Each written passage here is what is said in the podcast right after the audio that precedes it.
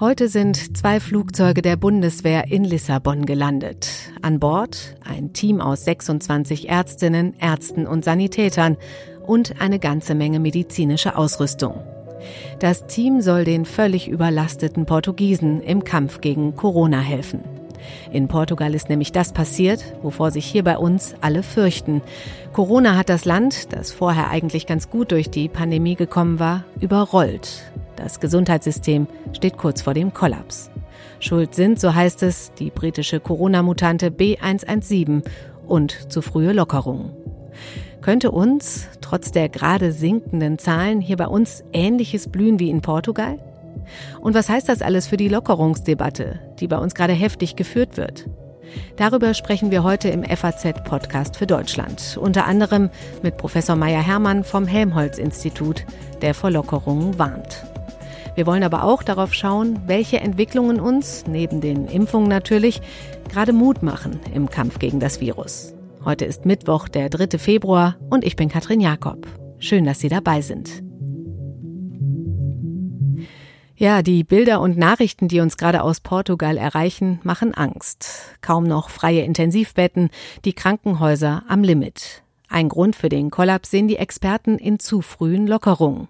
Das Thema wird ja hier auch bei uns gerade heiß diskutiert. Nach wochenlangem Lockdown wird der Ruf nach Öffnungen immer lauter. Doch fast genauso laut sind die Warnungen. Der Virologe Christian Drosten hat gestern von schnellen Lockerungen dringend abgeraten. Und Kanzlerin Angela Merkel warnt deutlich vor der Gefahr durch die Virusvarianten.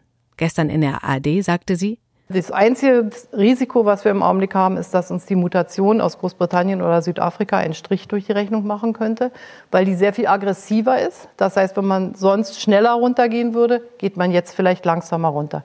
Ich spreche jetzt mit einem, der zu den, ich sag mal, obersten Mahnern und Warnern in Sachen Lockerungen gehört. Professor Michael Meyer-Hermann vom Helmholtz-Zentrum für Infektionsforschung in Braunschweig ist Mitglied der sogenannten No-Covid-Initiative. Das ist eine Gruppe hochrangiger Wissenschaftler quer durch alle Disziplinen, die eine Strategie entwickelt hat, um Covid-19 ganz loszuwerden. So kann man das wahrscheinlich vereinfacht sagen, oder, Herr Meyer-Hermann? Ja, guten Tag erstmal. Ähm, aber ich glaube, das ist schon überformuliert. Wir möchten es eigentlich nur kontrollieren. Also die Elimination eines Virus ist ähm, äh, in dieser Pandemie nicht möglich in der Form. Wir werden äh, aber ein Virus, wir haben die Chance, einen Virus so weit runterzudrücken, dass wir wirklich äh, die Kontrolle über ihn haben und jede einzelne Infektionskette nachvollziehen können, jede Infektion kennen, die in der Gesellschaft ist. Und dann haben wir die Möglichkeit, ein weitgehend normales gesellschaftliches Leben zu führen. Mhm. Mein Kollege Andreas Krobock hatte letztens schon mit Clemens Fußt gesprochen, dem Präsidenten des IFO-Instituts, der ja mit Ihnen an No-Covid arbeitet. Ähm, es geht bei dieser Strategie aber nicht zwingend nur um eine schlichte Verlängerung des Lockdowns, richtig? Die Strategie hat äh, ein neues Narrativ. Das ist, glaube ich, ein entscheidender Punkt. Äh, ich äh, würde sagen, in der Gesellschaft findet man im Moment eine Frustration mhm. äh, auch bei mir selbst übrigens, ähm, äh, wo man eigentlich sich ausgeliefert fühlt. Ähm, der, das Virus macht mit uns, was es will. Ja. Und wir laufen der Situation eigentlich hinterher und reagieren auf irgendeine Dynamik mit Maßnahmen, die man dann wieder verschärft. Dann lässt, das, lässt das Virus einen Moment lang locker und äh, dann lassen wir eben auch wieder locker und auf die Weise können wir uns ähm, auf die nächsten zwölf Monate vorbereiten und ähm, sehen einfach keine Veränderung der Situation und keine Verstärkung der Normalisierung. Das ist auf Dauer ein extrem frustrierendes Szenario. Und äh, wir wollen dem ein neues äh, Narrativ entgegenhalten. Mhm indem wir aktiv alle zusammen daran arbeiten, das Virus so weit, so weit zurückzudrängen, dass es die Macht über uns verloren hat. Und äh, wir machen das ähm, auf eine Weise, dass es äh, lokal anfängt und wir uns global ausbreiten. Mhm. Das ist eine Chance deswegen, weil wir in vielen Gegenden tatsächlich die Möglichkeit haben, das Virus relativ schnell und gut zurückzudrängen und äh, dabei dann eben sogenannte grüne Zonen ähm, errichten können, in denen das Leben innerhalb derer das Leben dann eigentlich wieder normal stattfinden kann. Allerdings ist das Problem, was wir dann lösen müssen, wie macht man das an den Grenzen der Zonen, ja. solange eben die angrenzenden roten Zonen sind. Ja, das, ja. Es geht jetzt nicht mehr darum, dass wir, dass wir jetzt ähm, dann wieder alles aufmachen und alles geht von vorne los, sondern wir hatten den Zustand ja schon mal, wenn ich das mal nebenbei sagen darf. Mhm. Wir waren ich, das ist den meisten Menschen nicht bewusst. Wir waren im letzten Sommer bei einer Inzidenz, na schätzen Sie mal. Ja. Ich würde sagen, Sie schätzen sowas wie 20, ja. Da, wir waren bei 2,5. Wir waren ganz nah bei der Null, ja, ganz nah dran. Und wir haben es verspielt. Wir haben diese Chance verspielt. Wir können die aber nochmal kriegen, wenn wir jetzt zusammenhalten und ähm, das äh, komplett durchziehen, dass wir einfach bis zur Null durchlaufen. Aber vielleicht haben ja noch nicht alle von der Strategie gehört. Sie haben da so einen Werkzeugkasten zusammengestellt. Nennen Sie uns doch mal die zentralen Punkte. Wie schaffen wir das? Wir haben, wir haben die Werkzeuge eigentlich alle in der Hand. Okay. Ähm, die Maßnahmen, die wir jetzt haben, die, genau die, die wir jetzt haben, würden reichen, uns in absehbarer Zeit in die Nähe der Null zu bringen. Mhm.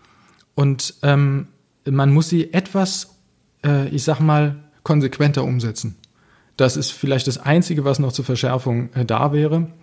Etwas äh, konsequenter umsetzen heißt, dass man äh, nicht versucht, alle Schlupflöcher, die man hat, um vielleicht doch noch eine kleine Feier zu machen, dann zu nutzen, sondern ähm, äh, es müssen eben wirklich die Maßnahmen eingehalten werden und als Idee und als Sinn der Maßnahmen verstanden werden, damit eigentlich alle sich daran halten.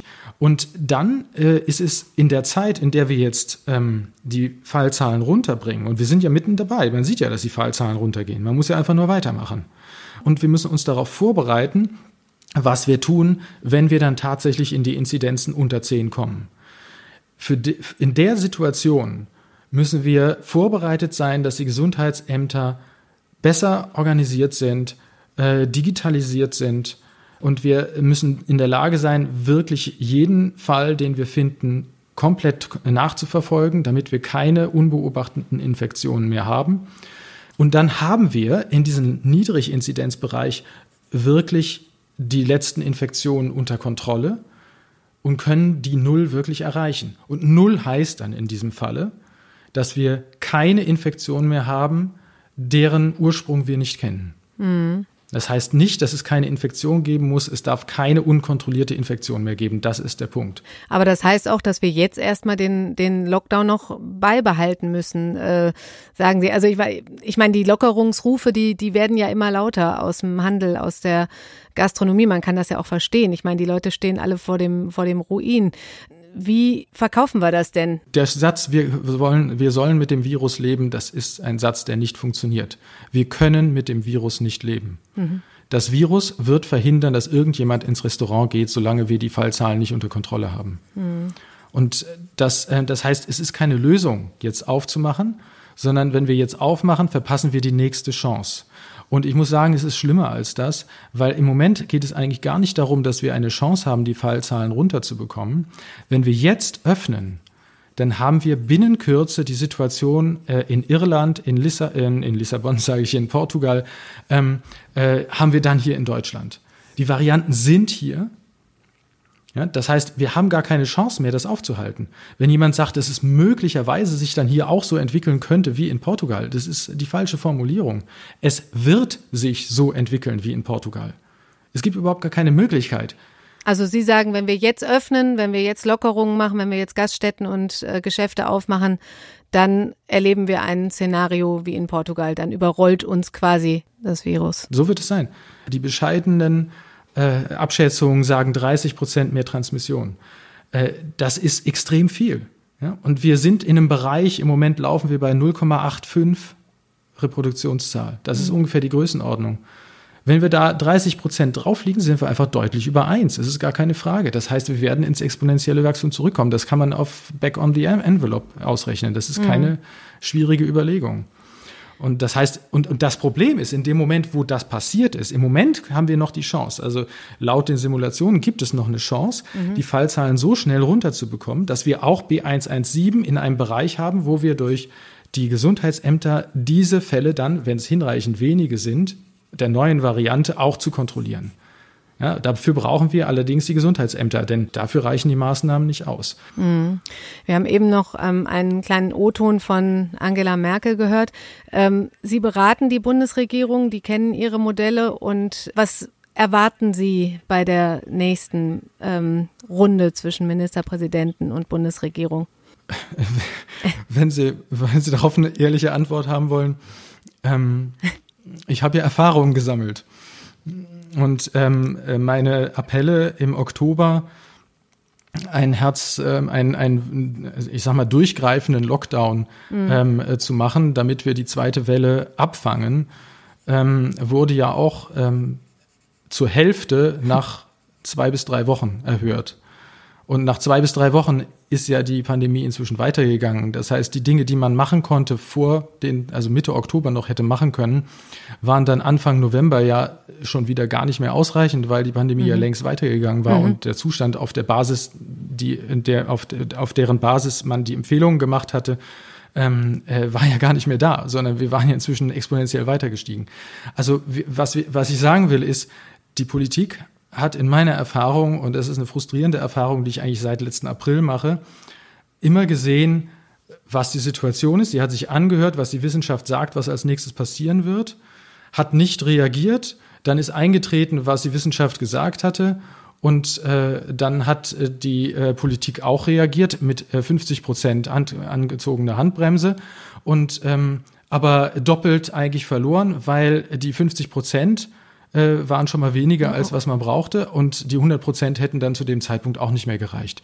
Wir müssen einfach in den Entscheidungsprozessen, wenn wir eine Chance haben wollen, die Pandemie zu kontrollieren, müssen wir in den Entscheidungsprozessen schneller werden als die Zeitskala der Pandemie. Und das ist zwei Wochen.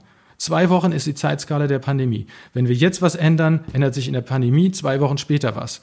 Die Entscheidungsprozesse müssen schneller als das werden. Wenn wir immer vier bis sechs Wochen warten, bis wir irgendwann dann schließlich uns durchringen, halbherzig eine Entscheidung zu fällen, äh, dann werden wir niemals vor die Welle kommen. Klare Aussagen und dann wollen wir mal hoffen, dass Berlin sie erhört hat. Ich danke Ihnen ganz herzlich für das Gespräch. Ich danke Ihnen. Ein weiterer Grund für die dramatische Entwicklung in Portugal, ich habe es am Anfang gesagt, ist die hoch ansteckende Corona-Mutante B117, die dort mittlerweile für rund ein Drittel der Fälle verantwortlich gemacht wird. Klar ist, diese Virusvariante, die gibt es auch schon längst bei uns, genau wie die südafrikanische und die brasilianische Variante. Wie verbreitet die aber sind, das wissen wir nicht so genau. Denn anders als in anderen Ländern wird bei uns nicht so umfangreich sequenziert. So heißt es, wenn positive Corona-Tests im Labor auf eventuelle Mutationen untersucht werden. Fünf Prozent aller positiven PCR-Tests sollen deutschlandweit auf Mutationen untersucht werden, stichprobenartig. In Köln geht man noch etwas weiter. Dort wird seit zwei Wochen jeder positive Test genau analysiert. Und der Mann, auf dessen Drängen hin dieser Schritt gemacht wurde, mit dem spreche ich jetzt. Professor Florian Klein ist der Direktor des Instituts für Virologie der Uniklinik Köln. Hallo, Herr Klein. Hallo, Frau Jakob. Warum wollten Sie, dass jeder positive Test auf Mutationen untersucht wird in Köln? Ja, das sind ähm, zwei Dinge, ähm, die Sie in der anderen Moderation schon gesagt haben. Also zum einen ist es natürlich so, dass diese Varianten, um die es jetzt hier geht, uns ähm, wirklich Sorge bereiten, weil wir ja mittlerweile schon doch sehr viele Daten dazu, darauf haben, dass sich eben ähm, einige dieser Varianten schneller verbreiten können, also eine höhere Infektiosität haben. Und das stellt uns natürlich für ein Problem. Und es gibt noch ein zweites. Das ist, dass ähm, einige von diesen Varianten Mutationen tragen, die ähm, ganz deutlich darauf hinweisen, dass es sich hier doch um eine Fluchtmutation handelt, also ein Immune Escape, wenn man so will. Was heißt das genau? Das heißt, dass es halt eben schon so aussieht, dass die Immunantwort, die jetzt von der, ich sag mal, dem Wildtyp induziert wurde, dass ähm, diese Immunantwort nicht ganz so gut zurechtkommt oder nicht ganz so gut diese neue Variante erkennt. Das heißt jetzt nicht, dass ähm, das Immunsystem jetzt gar nichts mehr ausrichten kann. Das ist nicht der Fall. Das heißt mhm. auch nicht, dass äh, die Impfungen jetzt nicht mehr wirksam sind. Aber es äh, setzt halt eben doch nochmal eine etwas weitere Hürde und ähm, äh, deswegen ist es ganz wichtig, dass wir nicht nur den Wildtyp SARS-CoV-2 hier so niedrig wie möglich halten und die Infektion verhindern, sondern eben ganz besonders nochmal auch bei diesen Varianten gucken, dass es eben hier zu keiner Verbreitung kommt, beziehungsweise die so lange wie möglich niedrig gehalten wird, wie es geht. Okay, dann kommen wir doch jetzt mal einmal zu den Ergebnissen. Wie sind die denn bisher? Was ist dabei rausgekommen? Wie viele mutierte Fälle haben wir? Mhm. Da muss man m, tatsächlich ein bisschen vorsichtig sein, weil ich kann jetzt natürlich sagen, was wir am Institut gemacht haben. Mhm. Ähm, und äh, da ist es aber schon so, also um mal so eine Zahl zu haben, wir haben so ungefähr 600 positive Proben untersucht. Das reicht auch zurück in die Zeit von ja, bis Anfang Dezember, weil wir natürlich gucken wollten, hatten wir denn jetzt hier schon Proben? Und äh, wir sehen jetzt schon ähm, immer mal wieder auch eben das Auftreten von diesen Varianten. Ähm, wir haben insgesamt ungefähr vielleicht 30 Mal jetzt eine Variante nachweisen können. Da muss man aber jetzt ein bisschen dazu sagen, dass wir eben auch Proben bekommen von anderen Laboren. Da gab es vielleicht schon einen Verdacht. Da gab es irgendwie schon eine Familie, die aus England gekommen ist. Also das ist jetzt nicht repräsentativ. Mhm. Ähm, das ist äh, wichtig nochmal dazu zu sagen. Und äh, da glaube ich aber und hoffe, dass eben die Daten zusammengefügt werden. Zum einen über die Gesundheitsämter, also unser Gesundheitsamt wird das auch machen und am Ende dann aber natürlich auch über das Robert-Koch-Institut. Hm. Und denken Sie aus der Erfahrung, die Sie bisher gemacht haben, dass uns eine dieser Mutanten, dieser Varianten überrollen könnte, wie das jetzt beispielsweise gerade in, in Portugal der Fall ist? Ähm, haben Sie da die Befürchtung oder sind wir da noch auf einem guten Weg? Ja, also ich äh, sehe da schon wirklich eine große Gefahr. Also wir, Sie haben Portugal eben als Beispiel genannt. Ähm, gibt noch andere Länder, wo wir auch, die jetzt schon sagen, sie haben wirklich eine deutliche Zunahme. Und das ist ja auch, also macht ja Sinn insofern, dass wir sagen, wir mit den Daten, die wir haben, dass es eine eben Variante ist, die sich schneller überträgt. Mhm. Und ähm, äh, wir sind ja jetzt schon mit den Maßnahmen, die wir aktuell treffen, eher so an der Grenze vom R-Wert 1, äh, vielleicht noch ein bisschen darunter, aber ähm, das heißt, wenn Sie jetzt eine Variante haben, die eben äh, leichter übertragbar ist, dann steigt er natürlich sehr schnell über den Wert von 1 und dann kommt es halt da eben zu einer Verbreitung. Und das ist, ist in der Tat eine Gefahr und äh, macht uns Sorgen. Herr Professor Klein, ich danke Ihnen ganz herzlich, dass Sie sich die Zeit genommen haben. Sehr gerne.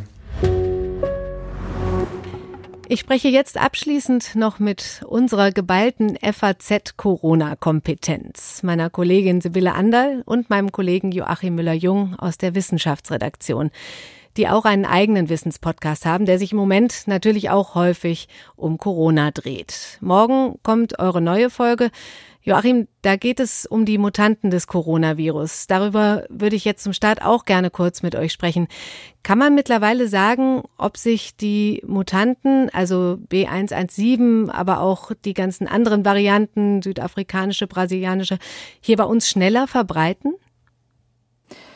Ja, ich glaube, das kann man inzwischen sagen. Äh, klar, äh, dass sie sich verbreiten, dass sie sich wahrscheinlich dann auch schneller verbreiten. Am Anfang geht das ja immer langsam los, dann wird es schneller. Mhm. Wie weit sie verbreitet sind, das ist allerdings schwer zu sagen. Und das ist ein großes Rätsel. Aber es ist klar, es wird sich erstmal schneller verbreiten, hängt allerdings dann auch sehr von den Maßnahmen ab und von der Wirksamkeit der, äh, der Eindämmungsmaßnahmen. Wenn die gut funktionieren, dann kann auch dieses äh, diese Mutante, äh, beziehungsweise diese Mutanten, sind ja einige, die unterwegs sind, äh, können dann auch eingedämmt werden. Es gibt allerdings da wahrscheinlich immer wieder auch Cluster, wo es sich dann so, wo es aufflackern kann, wie jetzt in Tirol zum Beispiel, mhm. wo man 90 Fälle von, von, von dieser südafrikanischen Variante hat. Aber wir können noch nicht sagen, wie weit die jetzt in Deutschland verbreitet sind.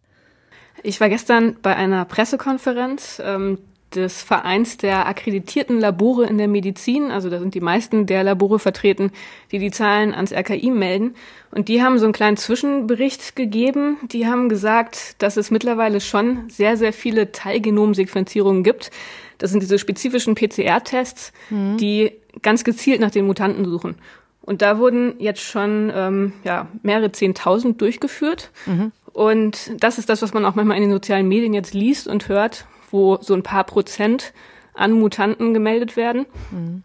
Gestern wurde allerdings sehr, sehr stark davor gewarnt, daraus zu viel zu schließen, denn bisher muss man sagen, dass die Tests, die durchgeführt wurden, nicht repräsentativ sind. Hm, dass es nicht repräsentativ ist, hat der Professor Klein äh, aus Köln eben auch schon gesagt. Aber klar ist, die Sorge vor den Mutanten wächst. Äh, das hört man auch, man hört überall das Wort und äh, Varianten, Mutanten. Ähm, aber das Virus, das bleibt ja nicht stehen, das verändert sich weiter. Es gibt jetzt sozusagen auch eine mutierte Mutante, äh, wenn ich deinen Bericht gestern richtig verstanden habe, Joachim. Was heißt das für uns? Naja, das heißt, dass das weiter in Bewegung ist. Die Evolution des Virus geht weiter und sie wird mhm. natürlich weitergehen und sie wird wahrscheinlich auch noch beschleunigt werden, äh, wenn äh, der Impfstoff beziehungsweise die Impfstoffe ausgerollt werden. Das heißt, wenn der Selektionsdruck auf das Virus wächst, dann wird es Mutationen geben, dieses Virus, äh, das dann äh, die dann dazu führen, dass das Virus sich in einer anderen Variante, wieder in einer neueren Variante mit zusätzlichen Mutationen äh, ausbreiten könnte, die eben dieses, äh, diesen Immunschutz auch unterläuft. Ne? Das, ist die, mhm. das ist die große Sorge, das ist auch die, die Gefahr, die dabei liegt. Und deswegen muss man natürlich jetzt schon dafür planen, und das tun die Firmen auch, die Impfstoffe herstellen, die auch Medikamente herstellen. Auch da ist es ganz wichtig, dass man äh, die, die entsprechenden Mutanten, äh, die entsprechenden Impfstoffe und Medikamente auch äh, gewissermaßen maßschneidert für diese Mutanten, äh, die dann kommen können. Und mhm. da muss man die, die ganzen Techniken natürlich bereitstellen, um solche, so eine Anpassung dann auch schnell äh, technisch vollziehen zu können. Mhm. Also wie sich diese äh, Mutanten gegebenenfalls auch auf die Impfungen auswirken können, darüber sprecht ihr auch morgen, wenn ich das richtig verstanden habe. Ich muss ja sagen, ich bin relativ optimistisch in diesen heutigen Podcast reingegangen, habe gedacht, ach Mann, die Zahlen, die sind ja echt ganz ermutigend. Äh, Professor Meyer-Hermann hat meinen Optimismus eben ganz schön gedämpft. Er sieht uns zwar auf einem guten Weg, warnte aber ganz dringend vor Lockerungen. Ähm, ziemlich wörtlich hat er gesagt, wenn wir jetzt lockern, haben wir in zwei Wochen portugiesische Verhältnisse. Ähm, Sibylle, siehst du das ähnlich düster?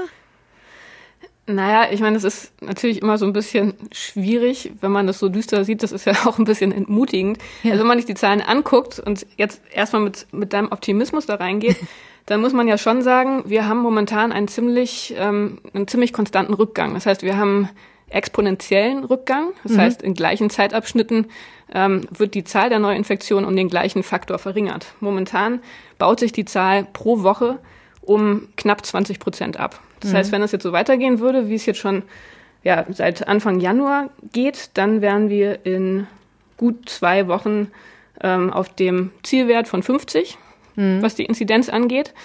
Ähm, das wäre dann natürlich erstmal gut, weil wir dann die Kontaktnachverfolgung wieder besser im Griff haben. Aber, und das sieht man, wenn man sich die Zahlen über einen längeren Zeitraum anguckt, also von den ganzen vergangenen Monaten, es stimmt natürlich, ähm, dass der Anstieg dann sehr, sehr schnell gehen kann. Und wenn wir mhm. uns da nochmal zurückerinnern, wir hatten dieses sehr konstante Wachstum über mehrere Wochen im Oktober und da ging es pro Woche etwa 65 Prozent hoch. Also mhm. damals 65 mhm. Prozent und jetzt 20 Prozent runter. Und insofern stimmt das schon. Wir sollten wirklich aufpassen, dass wir nicht zu schnell lockern, denn ansonsten können wir all das kaputt machen, was wir uns in den vergangenen Wochen so mühsam aufgebaut haben. Mhm. Ja, und wir müssen auch dieses Drücken der, der Fallzahlen müssen wir eigentlich auch positiv sehen, Katrin, denn äh, es ist klar, nur durch das Drücken der Fallzahlen, und zwar je, je mehr wir drücken, desto besser, äh, können wir uns quasi vor neuen Mutanten schützen. Das, das, das Virus mutiert ja auch nur, wenn es sich vermehrt. Hm. Dann würde ich jetzt noch mal gerne auf zwei Entwicklungen äh, zu sprechen kommen, die mir persönlich jetzt neben den Impfungen, darüber möchte ich heute gar nicht so viel sprechen, da ist schon so viel drüber gesprochen worden, mir persönlich aber Hoffnung machen. Ähm, da wären einmal die neuen Schnelltests, ähm, die sollen ja jetzt auch einfacher werden. Kann das jetzt bald endlich jeder zu Hause machen? Naja, die Voraussetzungen will ja das äh, Ministerium schaffen und äh, die Verordnung liegt ja auch schon vor, dass mhm. Heimtests möglich sind, Schnelltests, die man zu Hause, die jeder anwenden kann durch einen Abstrich äh, in der Nase oder eben im Rachenraum. Es gibt viele Studien, die inzwischen zeigen, dass das funktioniert, dass es gut funktioniert äh, äh und dass man die infektiösen äh, Corona-Infizierten quasi erwischen kann. Mhm. Nicht alle positiven, aber die infektiösen, das heißt gewissermaßen die, die, die gefährlichsten, wenn man so will, die gefährlichsten Virusträger erwischt man. Die müssen sich dann selbst isolieren. Wenn das passiert, funktioniert es wunderbar. Es liegt jetzt ein bisschen an den Firmen, äh, die, die machen ihre eigenen Tests äh, und äh, ich habe das auch in Gesprächen mit äh, den Firmen auch äh, erfahren. Äh, sie wollen auch ihre eigenen Studien machen. Sie wollen zeigen, dass ihre Tests jeweils mit diesen neuen Abstrich besteckt, mit den mit den neuen Tupfern, die dafür auch notwendig sind, mit dem ganzen äh, äh, drumherum, was man um die Tests eben auch braucht, die Pufferlösung etc., dass das alles funktioniert. Und wenn das dann da ist, dann werden die kommen. In Amerika sind 25 Tests in der Pipeline, stehen mhm. vor der Zulassung, also Heimtests wohlgemerkt, die für den Hausgebrauch äh, brauchbar sind und, und die man dann auch nutzen kann. Und äh, wenn das dann der Fall ist, dann wird natürlich auch, wenn auch diese Schnelltests viel weiter in der Breite angewendet mhm. und dann mhm. kann man hoffen, dass man natürlich viele Infektiöse tatsächlich dazu bringt, sich sozial zu isolieren, das Virus damit auch zu isolieren und und äh, zu drücken. Das ist natürlich ein bisschen auch die Gefahr, dass dann auch die Dunkelziffer weg. Das wollte ich gerade sagen, dass die Zahlen verschwimmen. Ne? Das, äh, das habe ich auch gehört, dass das jetzt nicht nur Segen, sondern auch ein bisschen Fluch ist, weil sich, äh, weil die Zahlen dann verschwimmen können. Genau, das ist nämlich auch momentan eine ganz merkwürdige Entwicklung. Sieht man auch morgen in den Zahlen vom RKI. Die Testzahlen sind nach wie vor erstaunlich niedrig in Deutschland. Und das liegt nicht daran, dass die Kapazitäten niedrig sind, mhm. sondern die Menschen lassen sich weniger testen mit okay. PCR-Tests. Okay. Und jetzt ist die Frage, woran liegt das? Liegt das daran, weil das Infektionsgeschehen gut oder relativ gut im Griff ist? Oder liegt es daran, dass die Menschen wirklich vermehrt, vermehrt Schnelltests anwenden? Mhm. Und das kann man im Moment nicht sagen. Es könnte tatsächlich gut daran liegen, ähm, dass es jetzt einen sehr verbreiteten Einsatz von Schnelltests gibt.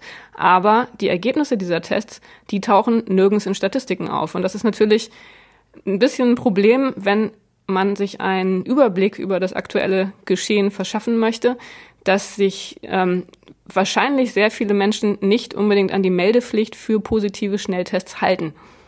Mhm. Und deswegen ist ja mein, mein Petitum immer wieder, dass man möglichst viele Instrumente einsetzt. Auch in Zukunft mhm. muss man daran denken, dass eben nicht nur diese Schnelltests zum Nachweis des Virus auch nötig sind, sondern zum Beispiel auch Schnelltests zum Nachweis von Antikörpern. Das wird auch in Zukunft in den nächsten Monaten immer wichtiger, dass jeder weiß gewissermaßen, wie ist eigentlich seine, seine Immunlage. Hat er schon Covid gehabt oder wenn er mhm. geimpft ist, ist, ist er, hat er noch genügend Antikörper? Auch das muss man wissen. Auch das wird in Zukunft aufgebaut werden müssen. Also Schnelltests für, für den Antikörpernachweis. Und es gibt noch viele andere Instrumente, die, mhm. die da genutzt werden können. Und die große Gefahr, die ich jetzt sehe, ist im Moment, äh, dass man sich nur auf diesen Faktor Impfung ja. und vielleicht auch Aktualisierung der Impfung, Verbesserung gewissermaßen der Impfung äh, konzentriert und alles andere liegen lässt. Und da gibt es noch viel, das man tun könnte. Ja, also so den ganzen Werkzeugkasten anwenden sozusagen. Ähm, gehört da auch das, das Antikörpermedikament dazu, was die EMA gerade prüft, also dieses Trump-Medikament? Ist das auch so ein Heilsbringer? Absolut. Also ich ja. meine, gerade die Medikamente sind ja auch ein bisschen liegen geblieben, auch übrigens in der Finanzierung, ja. in der staatlichen Finanzierung. Wenn man sieht, wie viele hundert Millionen wir äh, in die Impfforschung gegeben haben und wie wenig dann eigentlich in die äh, Impftherapieentwicklung gegangen ist. Und äh, das ist auch ja nicht äh, weltbewegend, was da, was da bis jetzt mhm. gekommen ist. Es sind einige Medikamente, sind da, sind auch getestet. Remdesivir, wir haben ein paar äh, ein antivirales Mittel, das Solala. Äh, es äh, gibt Studien, die zeigen eine gute Wirkung bei, äh, bei Intensivpatienten. Äh, und da gibt es eben dieses Medikament, was du, was du jetzt gerade erwähnst, diese mhm. monoklonalen Antikörper. Da haben wir ja 200.000 Dosen inzwischen gekauft, beziehungsweise wir nicht, aber, aber der Steuerzahler, der Steuerzahler mit der Unterschrift von Herrn Spahn äh, und äh, 200.000 von diesen monoklonalen Antikörper von Regeneron, mit der auch äh, der Trump äh, seinerzeit sich hat behandeln lassen. Äh, das ist natürlich ein Medikament, das ganz bestimmte Voraussetzungen braucht beim, beim Patienten beziehungsweise in dem Fall sogar äh, bei dem Infizierten, der noch nicht krank ist. Das Medikament mhm. muss relativ früh angewendet werden, damit es wirkt damit es die Viren unterdrückt. Ist ein sehr teures Medikament, mhm. kostet mhm. in dem Fall Schnäppchenpreis 2000 Euro. Äh, Im Normalfall kosten solche monoklonale Antikörper sehr viel mehr und das kann man auch gar nicht in der ganz großen Breite ansetzen. Wir dürfen nicht äh, unsere Hoffnung in Zukunft auf monoklonale Antikörper okay. bauen, denn auch die haben dasselbe Problem wie der, Impf, wie der, wie der Impfstoff. Äh, auch da äh, ist es so, dass das sind ja ist ja eine passive Impfung, Antikörper quasi, die künstlich hergestellt werden, aber auch wieder gezielt auf das Virus wirken. Und wenn das mhm. Virus sich verändert, dann kann es passieren, dass diese monoklonalen Antikörper auch unwirksam werden, dann müssen die auch wieder aktualisiert, verändert werden. Und äh, das kostet auch zusätzlich, das lässt sich die Pharmaindustrie auch bezahlen. Das ist ein Teil für einen wichtigen Teil der Patienten, zum Beispiel eben stark immungeschwächte ja. Patienten, kann das wichtig, Transplantierte kann das wichtig sein, auch lebensrettend sein, aber es ist nicht in der Breite anwendbar. Da muss noch mehr getan werden. Okay, also es ist ein ein Werkzeug sozusagen im Kampf gegen Corona. Aber ähm, ich würde mal jetzt so zusammenfassen, es gibt noch einige Stellschrauben, an denen wir da schrauben können. Und äh, ich gehe jetzt schon wieder deutlich optimistischer aus dieser Sendung raus. ich danke euch beiden für das Gespräch und äh, Ihnen, liebe Hörer, empfehle ich morgen dann in den äh, neuesten Podcast, in den neuesten Wissenspodcast äh, von meinen beiden Kollegen reinzuhören. Vielen Dank. Ja, das war's von mir heute im FAZ Podcast für Deutschland. Morgen wird Sie mein Kollege Andreas Krobock an dieser Stelle begrüßen. Dann bleibt mir nur, Ihnen einen schönen Tag zu wünschen. Bleiben Sie gesund.